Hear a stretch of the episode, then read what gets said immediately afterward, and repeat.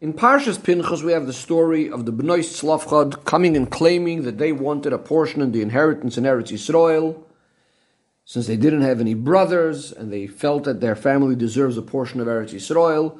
Moshe Rabbeinu brings their case in front of Hashem. Rashi, on these words, Vayakriv Moshe's Mishpoton, explains that Moshe Rabbeinu had forgotten the halacha and he was being paid back or punished over here for the fact that in, uh, on another occasion he had said, when he was appointing judges that they should judge the people, he says, Va'adover akosh, on anything too difficult you'll bring to me.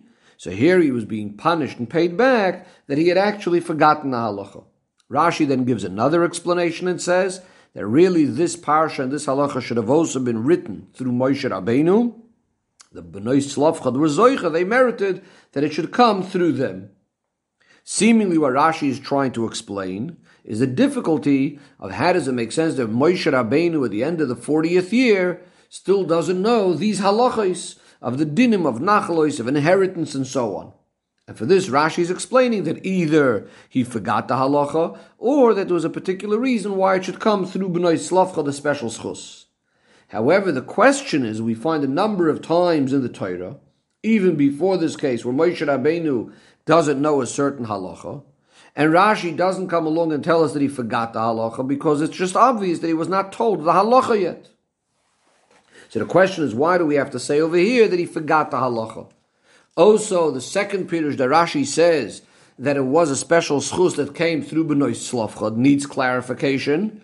Rashi is again seemingly trying to explain why Moshe Rabbeinu didn't know this halacha, why this halacha wasn't given to him. But again, in other places, Rashi does not seem to be bothered by this. The Rebbe also asks on the Dibur HaMaschel of Rashi why Rashi needs the word Es Mishpoton, Vayakriv Moshe Es Mishpoton. Why couldn't Rashi just say Vayakriv Moshe? The Rebbe also asks that in Parshas Ba'aloisacha by Pesach Sheni, we also have a similar situation where it says that this Parsha should have been written down, should have been said through Moshe Rabbeinu, but the people that said that they were Tomei and said Lama Nigora, so they had the schus that it should be said because of them. And the Rebbe asks why in our Rashi is the expression that it should be written because of them, and it wasn't written, and it should have been written through Moshe Rabbeinu, whereas by Pesach Sheni the expression is Lehei Omer, that it should have been said through Moshe Rabbeinu. And finally, the Rebbe asks, as we know from other places, when Rashi brings two explanations, it's always because there's a certain difficulty with each one, and that's why Rashi needs both of them. And the first one will always be the one that's closer to Pshutish Mikra. So how do we understand that in this particular case? So the Rebbe says the explanation is the actual fact that Moshe Rabbeinu had a doubt in a certain halacha, I said before, that's not a surprise. We could always say that he didn't hear it from Hashem yet. And even at the end of the 40th year, there's absolutely no problem with saying this. In fact, we have certain halachis in later parshas where it's exactly the same case.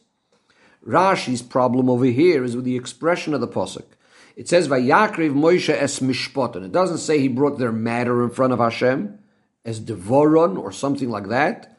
Rather, as mishpoton, which means the word mishpat means their law. Mishpat is usually the end verdict of a case, so it's not speaking about just bringing their arguments, but it sounds like that the mishpat, the law, was already brought in front of Hashem. That seems to imply that Moshe Rabbeinu had known already the law. Moshe Rabbeinu knew the halacha. So why does he have to bring it now in front of Hashem? This is why Rashi is telling us that in fact Moshe Rabbeinu knew the halacha, but he had forgotten it. If that's the case, we need to understand once we establish that he knew the halacha, and that's why we're using this expression.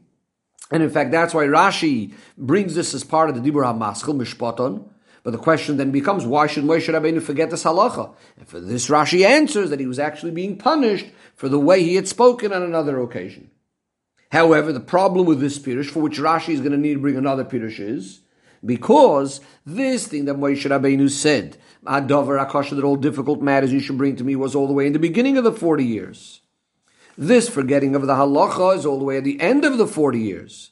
Shouldn't have this happened much sooner? Shouldn't have Moshe Rabbeinu been paid back much sooner? Yidden should have seen the lesson, should have taken the lesson of Moshe Rabbeinu being paid back for speaking like that at a much sooner time. Why was it delayed for so much, all the way till the end of the 40 years?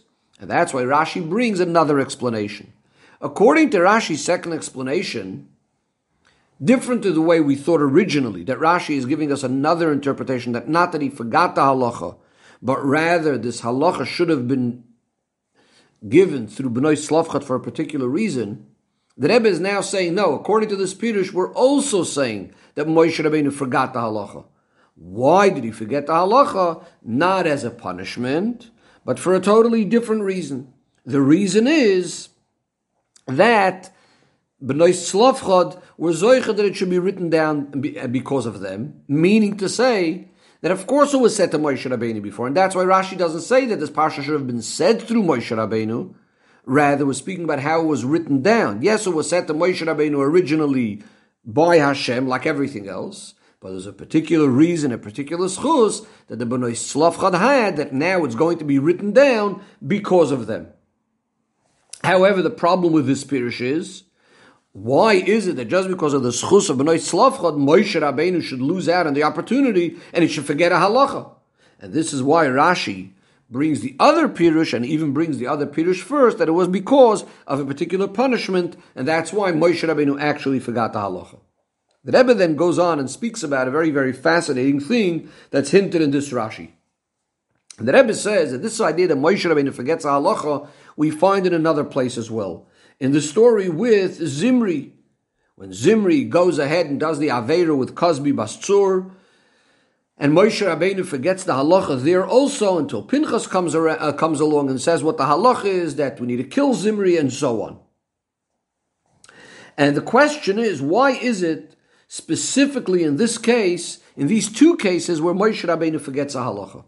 And the Rebbe explains this in a fascinating way. The Rebbe says the moment we have a situation of a halacha being forgotten and being then said over a second time, um, that now Moshe Rabbeinu remembers it, this itself is already going to be in some way seemingly diminishing the power, the originality of that halacha. The Gemara actually says it's more difficult to learn something that you forgot and need to relearn. There's already some sort of problem in something that had the concept of shikcha, forgetfulness in it. And because of this, the Aibershter didn't want it in, in, any other halacha. Moshe Rabbeinu should forget the halacha because then, in a certain way, the Yidden are also losing out by being given over this halacha now, this forgotten halacha that they could have heard at a previous time, and now they're only being given over after it has been forgotten. The Aibershter specifically chose two halachas that Moshe Rabbeinu should forget, in which case the Yidden would not lose out. Why? because these are halachas that really couldn't have been said by Moshe Rabbeinu. They had to been said by someone else or brought about in a different way. The reason for this is because in a certain way Moshe Rabbeinu was not impartial when it came to these halachas. When it comes to the story of Zimri, so the Yidden complained to Moshe Rabbeinu and said, if you're going to tell us that these Midianite women are Asur, then who allowed you to marry Tzipoira, who was Bas Yisro, who came from Midian? In the story of Benoit Tzlavchad, the Benoit Tzlavchad turned to Moshe Rabbeinu and say that our father Tzlavchad wasn't from the people, from the congregation of Koirach that fought against you.